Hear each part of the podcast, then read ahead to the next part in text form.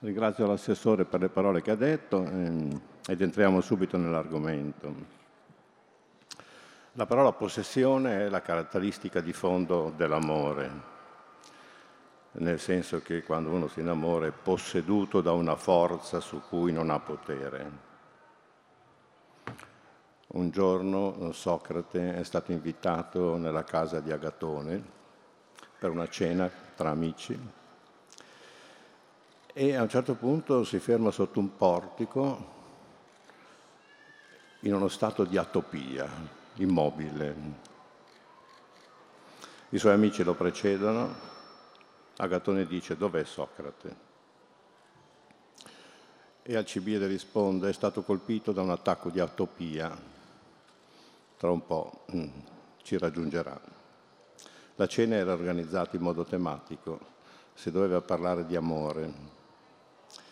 E giustamente eh, Socrate si ferma in uno stato di atopia. Che cos'è l'atopia? Gli psichiatri si sono impegnati a cercare la sindrome, l'hanno identificata con l'epilessia, ma con l'epilessia non ha niente a che fare perché l'epilessia era già ben nota ai greci, l'aveva individuata Ippocrate. L'aveva individuata Ippocrate dicendo che mm, il male oscuro è oscuro solamente perché non ne conosciamo le cause ma il giorno che ne conosciamo le cause non è più oscuro e possiamo nominarlo. Quindi atopia non è epilessia, atopia è una parola greca, topos vuol dire luogo, atopos vuol dire fuori luogo. Se vogliamo parlare d'amore dobbiamo dislocarci, abbandonare il luogo che abitualmente abitiamo, che è il luogo dell'io, per usare un termine psicologico, il luogo della razionalità, per usare un termine eh, filosofico. Si può parlare d'amore solo se ci disloca dalla razionalità. In questo dislocamento, eh, dice Socrate, si è in uno stato di catacoché, di possessione. Siamo posseduti, perché non possiamo disporre di amore come disponiamo del pensiero, del linguaggio, dei gesti, ma al contrario amore ci possiede in questo senso amore è possessione. E in questo stato di possessione la condizione è quella dell'entusiasmo, una parola greca che contiene nel suo etimo la parola Dio. Entusiasmo vuol dire enzeos, dentro di te c'è un Dio che parla. Non io parlo, ma il Dio parla nella condizione entusiastica. E qui Platone ci viene a dire che i beni più grandi ci vengono dalla follia, naturalmente data per dono divino. E ancora Platone ci dice, la follia dal Dio proveniente è assai più bella dell'umana ragione. Detta da chiunque queste due frasi avrebbero il valore che hanno, ma detta da Platone hanno un grande valore perché Platone è colui che ha fondato il modo di pensare e di parlare di noi occidentali. Ci ha insegnato a essere ragionevoli, a discutere secondo ragione. E qui devo fare una piccola parentesi, altrimenti non capiamo che cos'è amore ospite della follia. Che cos'è la ragione? La ragione è un sistema di regole, organizzata secondo un principio che si chiama principio di non contraddizione.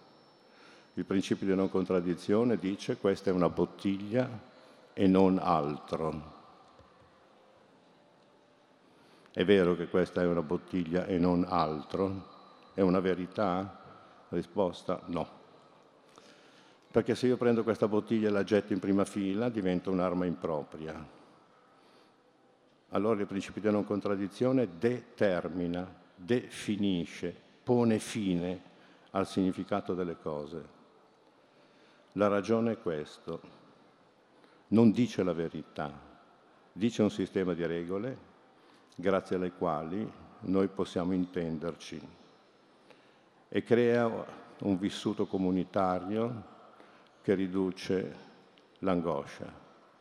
Infatti, prima ho preso in mano la bottiglia e nessuno di voi si è alterato, perché ipotizzate che io la usi per bere e non come arma impropria. Questa è la ragione. Bisogna essere ragionevoli. I bambini non sono ragionevoli, arrivano all'età della ragione, nascono nella follia e per questo i bambini vanno continuamente accuditi e i loro gesti sono tutti pericolosi. Bisogna stargli addietro, come si dice. I pazzi sono temibili solo per quel tanto che le loro azioni sono imprevedibili, perché usano le cose a partire dalla disponibilità che queste cose hanno, a prescindere dalla univocità del loro significato assegnato dalla ragione. Ma anche i poeti abitano la follia.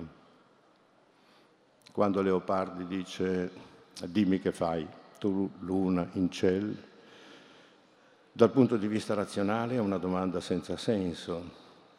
Che cosa faccia la luna lo sappiamo tutti.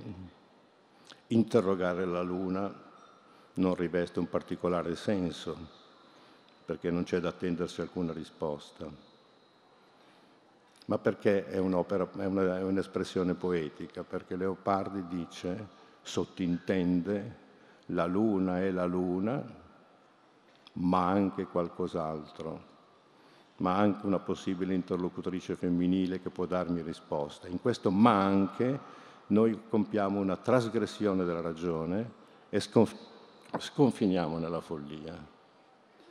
I poeti quindi si trovano in quella zona dove la dimensione razionale si lascia contaminare dalla follia. E in questo senso Heidegger dice opportunamente i poeti sono i più arrischianti. Lo psicopatologo Carl Jaspers dice che ogni volta che noi ammiriamo un'opera d'arte ci comportiamo come di fronte all'ammirazione di una perla, ma dimentichiamo che la perla è la cicatrice della ferita della conchiglia. E la ferita è proprio questa, questo sacrificio dell'artista che deve sacrificare la sua razionalità, contaminarsi con la follia e dalla follia riuscire a creare, perché con la ragione non si crea niente, essendo la ragione un sistema di regole. Tutti gli artisti sono dei contaminati, sono dei sacrificati, sono coloro che hanno una certa dimestichezza con la follia che ci abita. Dobbiamo anche sapere che la follia è un costitutivo di noi stessi. Noi dal punto di vista razionale siamo tutti uguali. Le nostre differenze dipendono dalla qualità della nostra follia. È sufficiente che ci addormentiamo ed entriamo quando la coscienza si addormenta, la razionalità scompare, appare il teatro dei sogni che è il teatro della follia.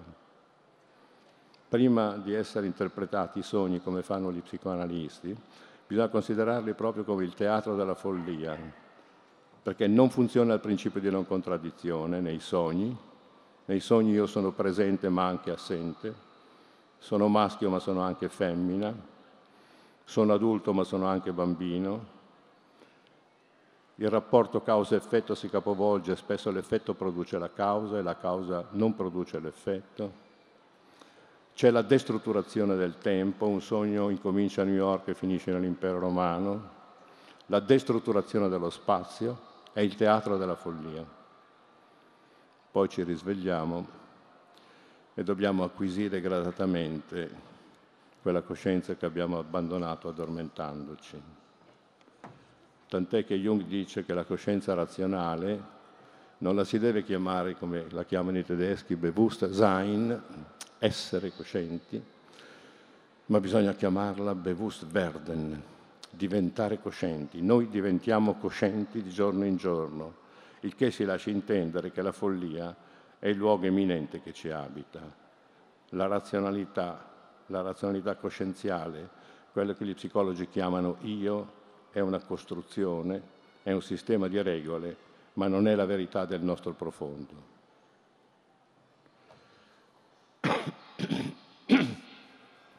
I beni più grandi ci vengono dalla follia, naturalmente data per dono divino. La follia dal Dio proveniente, è più bella dell'umana ragione. A questo punto capiamo perché Platone, che ha inventato la ragione, sottintende questo scenario, quell'abisso della follia che ci abita e da cui gli uomini si sono tenuti lontani e continuavano a tenersi lontani attribuendo la follia agli dèi.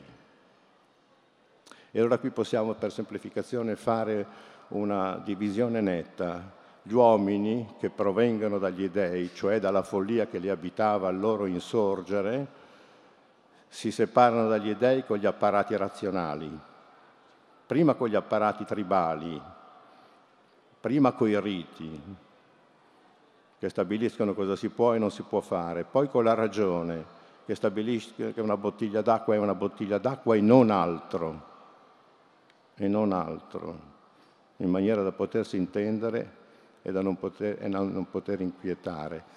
Ecco, e allora che cosa succede? Che gli uomini eh, rappresentano la parte razionale si, e si separano dagli dèi a cui offrono sacrifici non per ottenere grazie, ma per tenerli lontani, perché l'invasione del Dio nella comunità è terrificante, fa esplodere la follia nella comunità e se è per l'individuo fa esplodere la follia nella mente degli, uom- degli umani.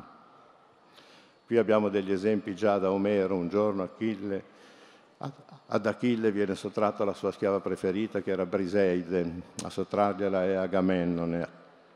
Achille non va più in battaglia e quando Achille deserta il campo di battaglia le cose vanno male per gli Achei. Non si può chiedere ad Agamennone di chiedere scusa ad Achille, perché un re che chiede scusa perde la sua regalità. E allora Ulisse inventa dei giochi e nel mezzo dei giochi tra i premi si mette anche Briseide. Achille vince il gioco e Briseide gli viene restituita. Al momento della restituzione Agamennone si rivolge ad Achille e gli dice non io, me ego, non io, ti ho sottratto Briseide, ma le ate, le atai. Ate è una parola greca che si può tradurre tanto con disordine, con violenza, col disordine mentale, con la violenza che gli dei infliggono nella mente degli uomini. Quindi la colpa non è di Agamennone, ma è del Dio che ha disordinato la mente di Agamennone e l'ha indotto alla violenza. Non è una giustificazione perché Achille risponde conosco quanto tremende sono le atai che gli dei infliggono nella mente degli umani. Un altro episodio ce lo fornisce Euripide in questo gioco tra ragione e follia. Ce lo fornisce Euripide nelle Vacanti, quando Dioniso eh, entra nella città, crolla il palazzo reale, il sovrano viene ucciso, le donne salgono sul monte Citereo agitando il tirso, i vecchi si comportano come i bambini, è il disordine totale della città, lo sconvolgimento. A un certo punto il coro chiede ma non possiamo allontanare il Dio? E dopo un po' la risposta se la dà il coro stesso e dice nessun uomo può allontanare il Dio.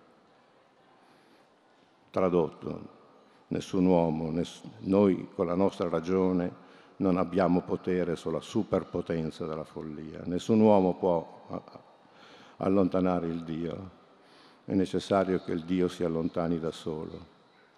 E quando Dioniso si congeda da Tebe, nella città ritorna l'ordine.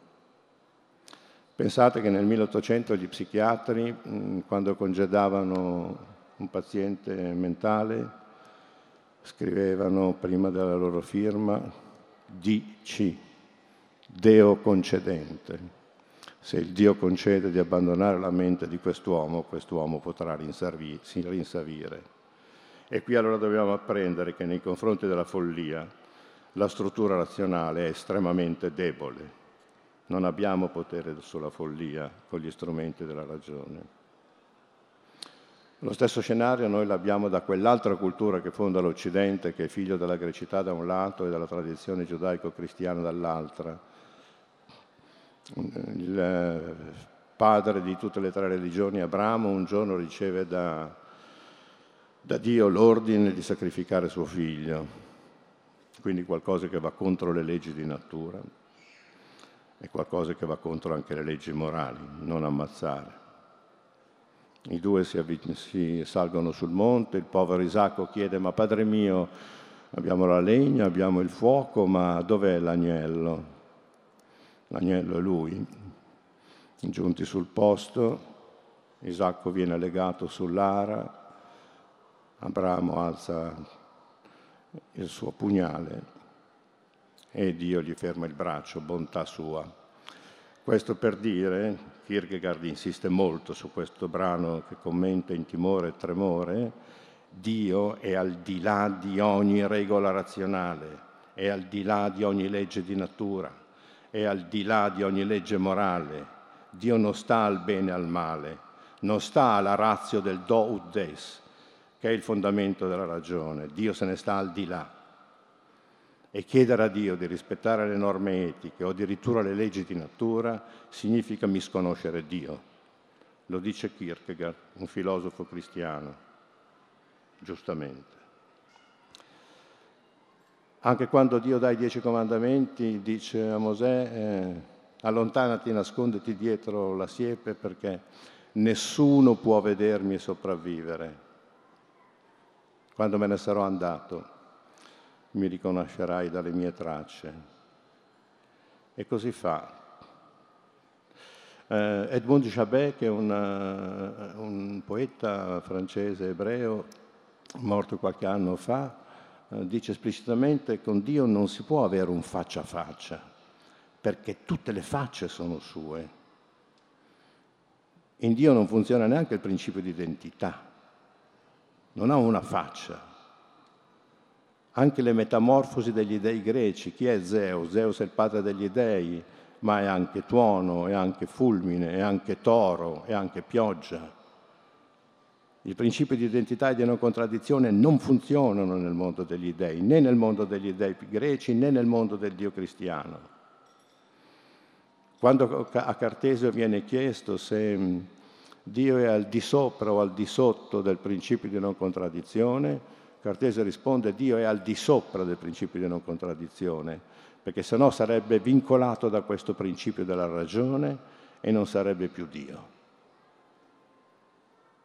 Chiudo questa serie di esempi che non vogliono dimostrare niente, ma solo familiarizzarci con questo scenario tra la ragione e la follia, con l'episodio di Giobbe, di cui di solito siete abituati a sentire l'elogio della sua pazienza. Giobbe, essendo malato, non può che essere paziente. Non è la pazienza la sua virtù.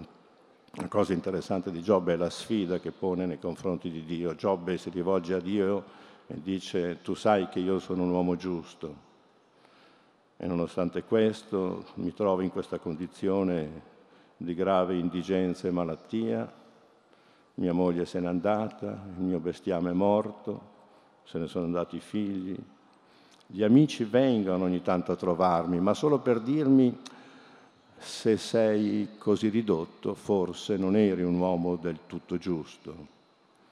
Ma siccome tu Dio sai che sono giusto, dammi una risposta. La risposta di Dio è tremenda. Andatevela a leggere negli, nelle ultime due colonne del libro di Giobbe. Dio dice, ma che domande mi fai? Dov'eri tu quando io ponevo la terra sui suoi pilastri? Dov'eri quando riempivo le acque di animali marini? Dov'eri quando riempivo il cielo dei suoi volatili? Dov'eri? E va avanti per due colonne. E mi stai chiedendo che sei malato, che la moglie è scappata, che i muoi sono morti, ma dov'eri tu? Che diritto hai di farmi queste domande? Dio non sta alla giustizia retributiva. Non è vero che essere buoni, essere giusti prevede un compenso, perché questo è un discorso razionale ma Dio è al di là della ragione. E allora Platone, che queste cose le sapeva già bene, ma anche abbiamo visto i, eh, i riferimenti biblici dicono la stessa cosa, istituisce che la relazione follia-ragione è la distinzione tra uomini che abitano la ragione e dei che sono al di là del vero e del falso, dell'identità e della disidentità, del bene e del male. La divinità è questo, il sacro è questo. E anche nelle messe cristiane, quando si recitavano in latino, si usava nei confronti del Dio la parola sanctus, che vuol dire ad un tempo benedetto e maledetto. Questa ambivalenza terrificante che abita il sacro era particolarmente temuta dagli uomini, i quali, ripeto, offrivano i loro sacrifici non per ottenere grazie come facciamo noi, ma per tenere gli dei lontani, perché la loro apparizione, la loro comparsa, il loro ingresso nella comunità eh, determinava lo sconvolgimento. Stabilito questo, Platone iscrive amore nella follia. Ne distingue di quattro tipi. La follia profetica. La profezia non avviene mai su base razionali la follia iniziatica, che è la follia dei riti di passaggio. Quando si passa dalla fanciullezza all'adolescenza bisogna cambiare la propria visione del mondo e si entra in uno stadio di follia, come tutte le mamme sanno con i loro figli adolescenti. Ma anche quando si deve morire si entra in uno stadio di follia, in tutte le dimensioni di passaggio. La follia poetica, abbiamo visto che i poeti arrischiano il linguaggio, sporgono dal mondo della razionalità, dimmi, che, dimmi, che, cosa accade al di là dell'ordine razionale. L'abbiamo prima citato, abbiamo prima citato Leopardi, ma potremmo citarli proprio tutti. Ma dice, ma la più grande, la più potente è la follia d'amore.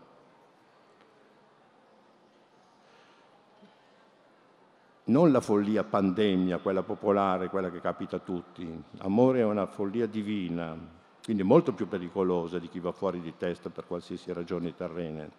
Una follia divina, la più grande, la più potente, la più eccelsa. E incomincia il discorso dicendo perché gli amanti, quando passano la vita insieme, scrive Platone, ve lo dico letteralmente, non sanno cosa vogliono l'uno dall'altro. Qui già c'è il blackout della ragione. Gli amanti, quando eh, vivono insieme, non sanno cosa vogliono l'uno dell'altro. Non è certo per i piaceri carnali che essi amano stare così tanto tempo assieme. E allora è evidente che hanno cose da dire che non riescono a dire e perciò parlano in modo enigmatico e buio. Collasso del linguaggio, hanno cose da dire che non riescono a dire. Il linguaggio non è sufficiente per esprimere la dimensione folle, perché il linguaggio è razionale, hanno cose da dire che non riescono a dire. Anche i ragazzi quando parlano loro, dei loro sentimenti d'amore vogliono verificarli, li verificano attraverso un'enfasi linguistica, una ripetizione continua, perché c'è un'insufficienza del linguaggio, perché il linguaggio appartiene all'ordine razionale è amore. No, non si lascia esprimere nell'ordine razionale e perciò parla in modo enigmatico e buio. L'enigma appartiene alla follia. Quando l'enigma si solve diventa problema, qualcosa, problema che si può benissimo risolvere. L'enigma appartiene alla follia e all'interno di questa follia accade amore. Del resto, in un linguaggio più semplice, lo stesso Freud lo dice a chiare lettere, che eh, amore, eh, l'innamoramento, dice propriamente, è un delirio che ha l'unico pregio di essere breve. Un delirio perché se voi sentite le parole degli amanti sono parole deliranti. Senza di te mi casca il mondo, non è vero. Con te tocco il cielo con un dito, neanche questo è vero sono discorsi deliranti perché sta parlando la follia d'amore. Beh, alla fine eh, Socrate entra nella casa di Agatone, si incomincia a bere e a mangiare, bevendo si scioglie la lingua, l'espressione in vino veritas la trovate nel dialogo di Platone, oinos eisi alezia, il vino produce la verità, toglie le difese, indebolisce la razionalità, fa emergere la follia. Parlano i convenuti, parla Fedro, parla Pausanio, parla il medico Erissimacchio e alla fine parla Aristotele, parla, scusate, Socrate, il quale Socrate dice, eh, voi sapete che io sono il filosofo che non sa niente. Anche qui devo fare una piccola sosta per capire il filosofo che non sa niente, non è una civetteria. I sapienti sanno, i preti sanno, gli uomini, i guru sanno, loro hanno la verità. I filosofi non sanno, filos vuol dire amore, i filosofi cercano la verità, ma non la sanno, la cercano. E questa è la ragione per cui a un certo punto Socrate dirà che amore è filosofo. Ha la stessa struttura, ma la vedremo in seguito. Cosa vuol dire che i filosofi non sanno e la cercano? Mentre coloro che sanno la verità la trasmettono, e di questo ne siamo tutti competenti, eh, nel senso che anche la scuola funziona con questo metodo, io dispongo di un sapere e te lo trasmetto. Eh, Socrate invece usa un altro sistema, è persuaso che la verità sia in, ciascun di, in ciascuno di noi e va da solo tirata fuori. Platone fa l'esempio di Glauco, la statua di Glauco che è rimasta in fondo al mare, quando l'abbiamo tolta dal mare era piena di conchiglie, di sterpaglie, di erbacce, di incrostazioni, al punto che Glauco non assomigliava più a se stesso. Allora il compito di filosofo è questo scrostamento, è questo restituire la statua di Glauco alla sua bellezza e alla sua verità. Il filosofo crede che la verità sia negli uomini, vada scrostata dalle opinioni correnti, dalle fedi non giustificate, dalle autorità che hanno persuaso, dagli effetti retorici dei sofisti che hanno sedotto l'anima. Questa verità va tirata fuori, va tirata fuori e il modo di tirarla fuori è quello di ragionare insieme e di vedere di poterla argomentare e di poterla fondare su buone argomentazioni. Quando una verità tra coloro che ne discutono si fonda su buone argomentazioni, questa verità fondata su buone argomentazioni si chiama episteme. Una parola greca che vuol dire che sta su da sé. È una verità che non sta su perché me l'ha detta la televisione, non sta su perché l'ha detto quel personaggio che mi piace, non sta su perché l'ha detta il Papa, non sta su perché c'è un concerto di autorità che dicono che le cose vanno così, sta su perché si argomenta da sé. Epiistemi, sta su come una colonna, su di sé. Voi capite qui l'importanza della scuola finché la gente impari ad argomentare, a ragionare e non si faccia sedurre dal primo venuto.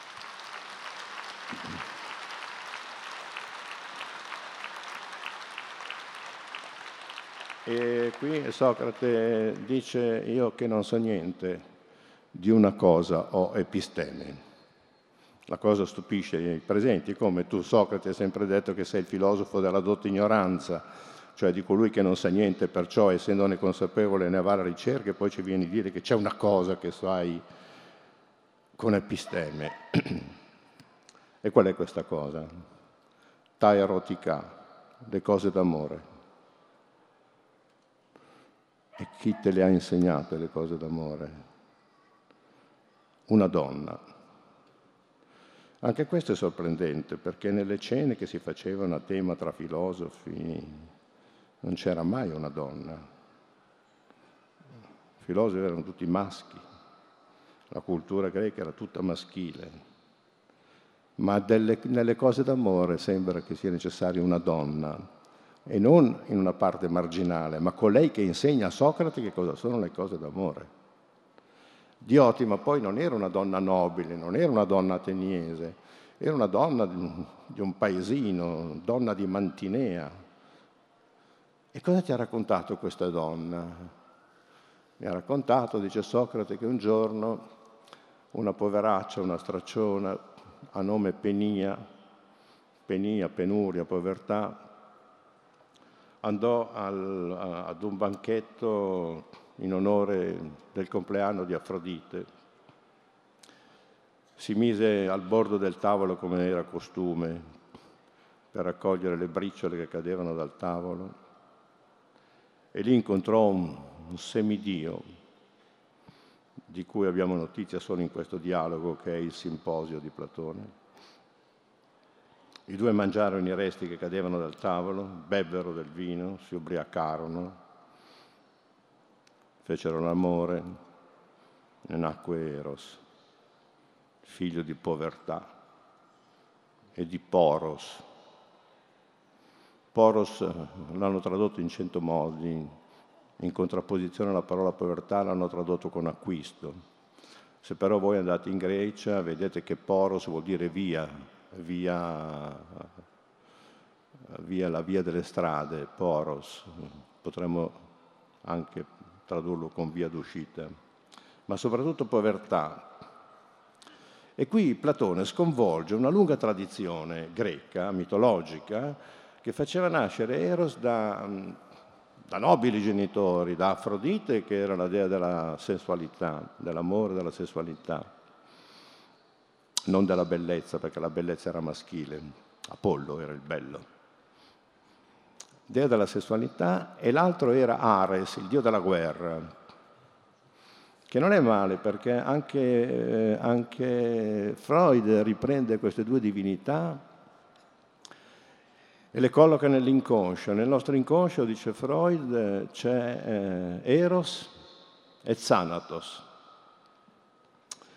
Il principio della vita, la vita si mantiene solo finché qualcuno ci ama e noi siamo in grado di amare, il resto è sopravvivenza e Thanatos, che è distruttività, che non è solamente rivolta ad altri, ma è anche autodistruttività.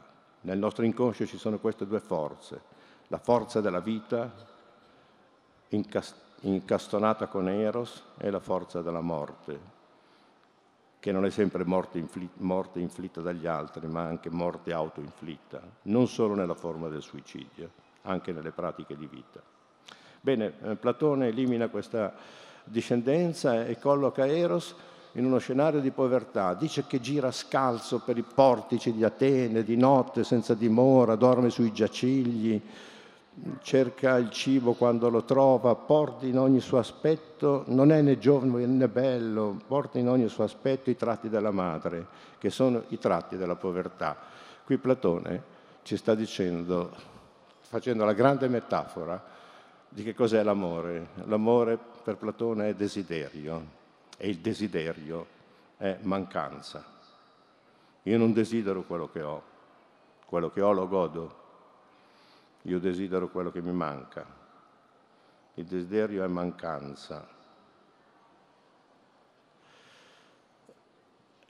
Anche la parola latina, eh, questa parola latina desiderio viene, la troviamo per la prima volta nel Debello Gallico, Mm, Cesare chiamava desiderantes quelle sentinelle che di notte si ponevano sul recinto del campo di battaglia, dell'accampamento, in attesa eh, che ritornassero quelli che alla fine della giornata non erano tornati dalla battaglia e perciò li attendevano e si chiamavano desiderantes non perché li desiderassero in maniera particolare, ma perché passavano la notte sotto le stelle, alla mattina, quando non erano ritornati, si davano per morti e a questo punto si ricominciava la battaglia senza di loro. Bene, il desiderio è mancanza e amore si incastra nella mancanza, non nel possesso. L'eros greco non è possesso, è mancanza e quindi ricerca e in quanto ricerca è filosofo c'è questa sintonia tra la filosofia e l'erotica. E qual è la funzione di, di Eros? Dice, interrogano Socrate. La funzione di Eros è di mh, trasmettere agli dei i messaggi degli uomini e agli uomini i messaggi degli dei. Ora che abbiamo capito, dopo quella noiosa introduzione che vi ho fatto intorno alla differenza tra ragione e follia, che gli dei sono il luogo della follia e gli umani sono il luogo della ragione, questa trasmissione non può avvenire direttamente. E amore allora che cosa fa? Compie un'operazione di traduzione, diaportmewon, dice, diaportmewein, dice Platone, traducono, amore traduce il linguaggio degli umani per farlo intendere agli dei. E la seconda funzione è ermeneuein, interpreta le parole degli dei per farle intenderle agli umani. Amore è metaxu, sta tra, metaxu vuol dire tra, sta tra gli umani e i divini per rendere possibile la comunicazione. Traduciamole nelle nostre vicende quotidiane. Attraverso un secondo passaggio che fa Socrate, se questa comunicazione avviene, accade una rigenerazione degli amanti. Ma quando dice amanti ci precisa una cosa che in qualche modo sbaraglia il nostro modo abituale di pensare. Quando due si amano, noi siamo soliti pensare e dire io ti amo, tu mi ami. Sì, ma cosa vuol dire amare? Perché non amiamo chiunque? Perché amiamo solo qualcuno? E qui è l'essenza del pudore. Perché non ci spogliamo davanti a chiunque, solo ma davanti a qualcuno? Chi è questo qualcuno? Questo qualcuno è colui che ha catturato la nostra follia è qualcuno che l'ha vista. Quella parte inconscia, per usare il linguaggio psicanalitico che è un linguaggio modesto, quella parte a noi non nota che ci costituisce, quella parte divina, se manteniamo la relazione follia e dei, bene, se qualcuno la intercetta, allora noi in qualche modo siamo svelati, ci fidiamo di lui, ci fidiamo per quale viaggio pericoloso? Ci fidiamo perché attraverso lui lei può entrare nella sua follia e grazie alla fiducia accordata a lui può anche riemergere, perché entrare nella propria follia non è mai un passaggio sicuro, si può anche restarci dentro, bisogna anche saperne uscire. E non è mai un passaggio solitario, anche Dante per andare all'inferno si fa accompagnare da Virgilio, non si va da soli nel proprio inferno. E se il rapporto è reciproco, se i due catturano la reciproca follia, allora nasce amore e nasce con il linguaggio della follia. Il linguaggio popolare non è un linguaggio qualsiasi, io sono molto attento al linguaggio popolare perché dice delle verità sodate dall'esperienza anche non pensata dalla tradizione degli uomini. Il linguaggio popolare dice mi fa impazzire, con te perdo la testa. Che significa questo linguaggio da folli? Questo linguaggio delirante che Freud enuncia come delirio vero e proprio. Significa che io entro in contatto con la mia follia e di ciò mi innamoro. L'amore non è un rapporto tra me e te, ma un rapporto tra me e la mia follia reso possibile da te. E analogamente tu entri nella tua follia e ti innamori della tua follia e ti affascina la tua follia a cui accedi grazie a me che l'ho intercettata. Questo è l'amore che Platone ci descrive, altro che amore platonico. Qui siamo ad amore ad altissimi livelli, il resto è idraulico. Allora,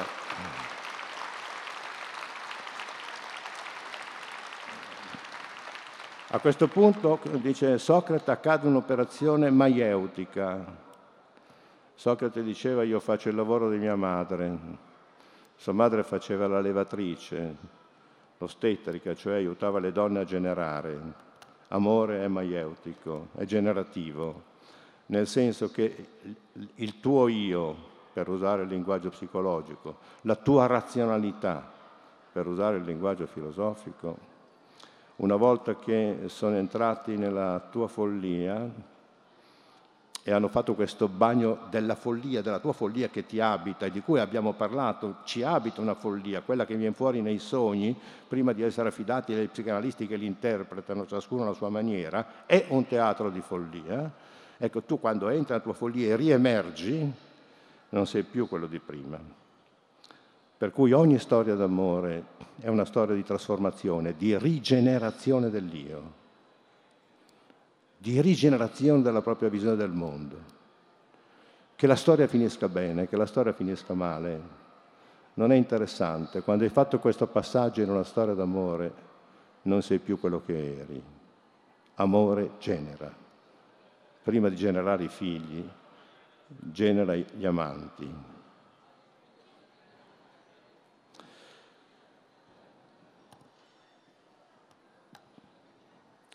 Ogni uomo è un uomo, conclude Platone con questo simposio, concludiamo anche noi.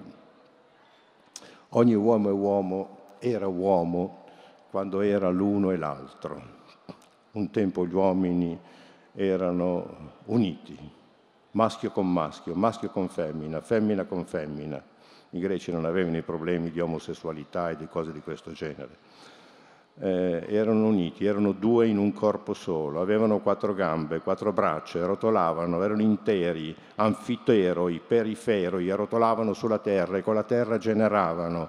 E Zeus, temendone, temendone la potenza, li lacerò in due per ridurre la loro potenza. Poi, presa pietà della loro condizione, mandò Apollo, il dio della bellezza, a raccattare la pelle intorno al ventre per farli sembrare meno osceni e di questo portiamo ancora il sigillo nel nostro ombelico. Ma da allora in poi nessun uomo è un uomo nella sua singolarità. L'uomo è uomo solo se trova la parte da cui è stato diviso, l'uomo intero. Per cui ciascuno di noi, dice Platone, non è un uomo, ma è il simbolo di un uomo. Ekaston nun un emun antropo simbolon, simbolon. Ciascuno di noi è il simbolo di un uomo. Simbolo non è una parola da affidare agli psicanalisti e ai semiologi. Simbolo in greco vuol dire mettere insieme, symballe, in balin vuol dire gettare, insieme, come diaballen vuol dire separare. Il diavolo è il separato da Dio. Proballen vuol dire gettare innanzi, un problema è, è un, gettare innanzi una questione di cui si troverà la soluzione. Simbolo vuol dire mettere assieme, ciascuno di noi è il simbolo di un uomo. E che cosa succede che è il simbolo di un uomo? Che è uno che sta cercando la sua parte mancante, ciò eh, con cui era costituito da cui era costituito, era il due. L'uno è figlio del due. Qui Platone è come se volesse sviluppare il concetto che la relazione viene prima dall'individuo. Noi siamo figli del due. Noi nasciamo dal due. È una relazione madre-figlio che genera, è un corpo doppio che ci genera individui. Il due viene prima dell'uno. Ed è stato il cristianesimo a sviluppare esasperatamente questo concetto di individuo, creando poi tutte le cose di cui oggi si lamenta, l'egoismo, l'individualismo, dimenticando che la nozione di individuo e il primato dell'individuo sulla città è un evento cristiano. I greci pensavano che la città venisse prima dell'individuo e l'individuo si giustificasse solo all'interno della città, perché il due viene prima dell'uno. E naturalmente stabilendo che la città viene prima dell'individuo significa che anche la relazione affettiva e amorosa viene prima dell'egoismo individuale e personale. Guardate che Platone non parla mai di un tema solo per fermarsi a quello, ma irradia dei significati veramente molto potenti. Orbene, il simbolo è come metà sogliola, dice Platone, una sogliola divisa in due. Noi siamo esseri divisi in due e una parte cerca affannosamente l'altra e quando la trova i due si incontrano e si uniscono con i corpi per fare l'uomo intero. L'uomo intero è l'uomo in una condizione di coito, in una condizione di unità corporea. E questa unità corporea, dice Platone nella sua malinconia pessimistica, è, tentativo, è la memoria dell'antica unità, di che cos'è veramente un uomo. Un uomo è un uomo se è con un altro uomo con un'altra donna, una donna è una donna se è con un altro uomo, con un'altra donna. Memoria dell'antica unità, tentativo di ricostruire questa antica unità e alla fine, con malinconia, sconfitta, perché poi i due corpi si separano e si ritorna nella solitudine simbolica, nella solitudine di essere non più uomini, ma parte di un uomo. E qui possiamo concludere.